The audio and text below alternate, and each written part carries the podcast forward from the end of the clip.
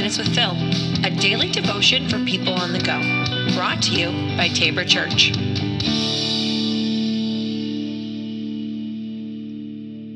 Hello and welcome back to the podcast. This is 5 Minutes with Phil. We are continuing our conversation about spiritual disciplines as we are looking to add depth to our life in Christ. Today we're going to be talking about journaling.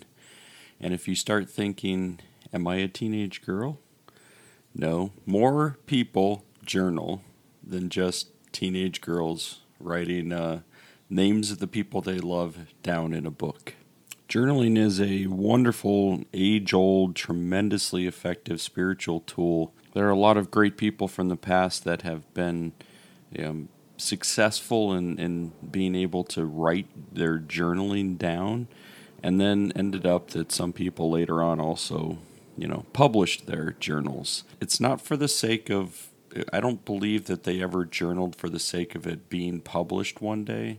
It just so happened that these journals were so full and so rich of great material that people said they believed that the larger world also needed to be aware of what was happening in their journaling.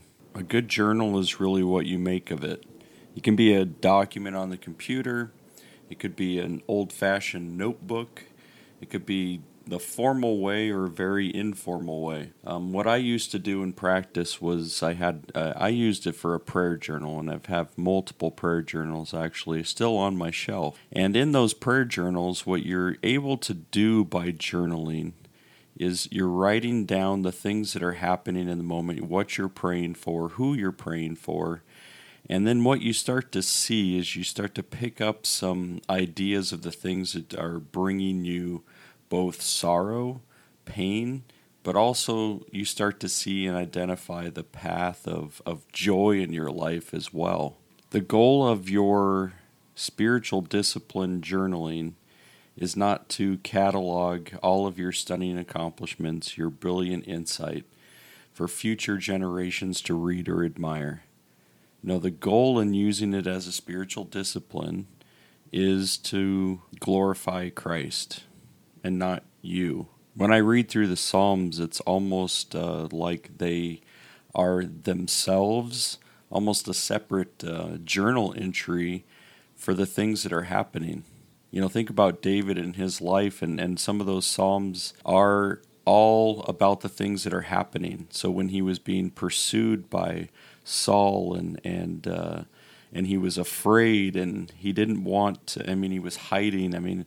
All of these feelings coming out, it's almost like these are all separate journal entries. Unlike some of the other spiritual disciplines that we've talked about, Jesus didn't leave us a model for journaling. It never says in the Gospels that he kept a journal.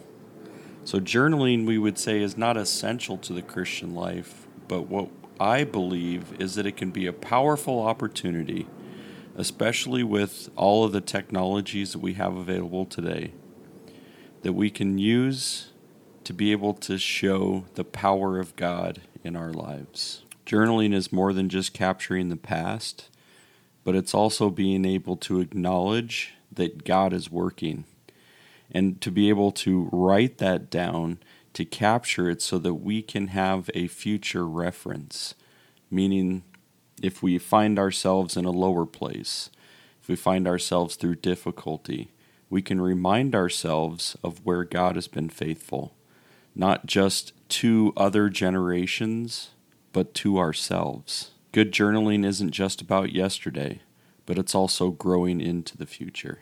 Journaling can be a great way in which we are blending multiple spiritual disciplines.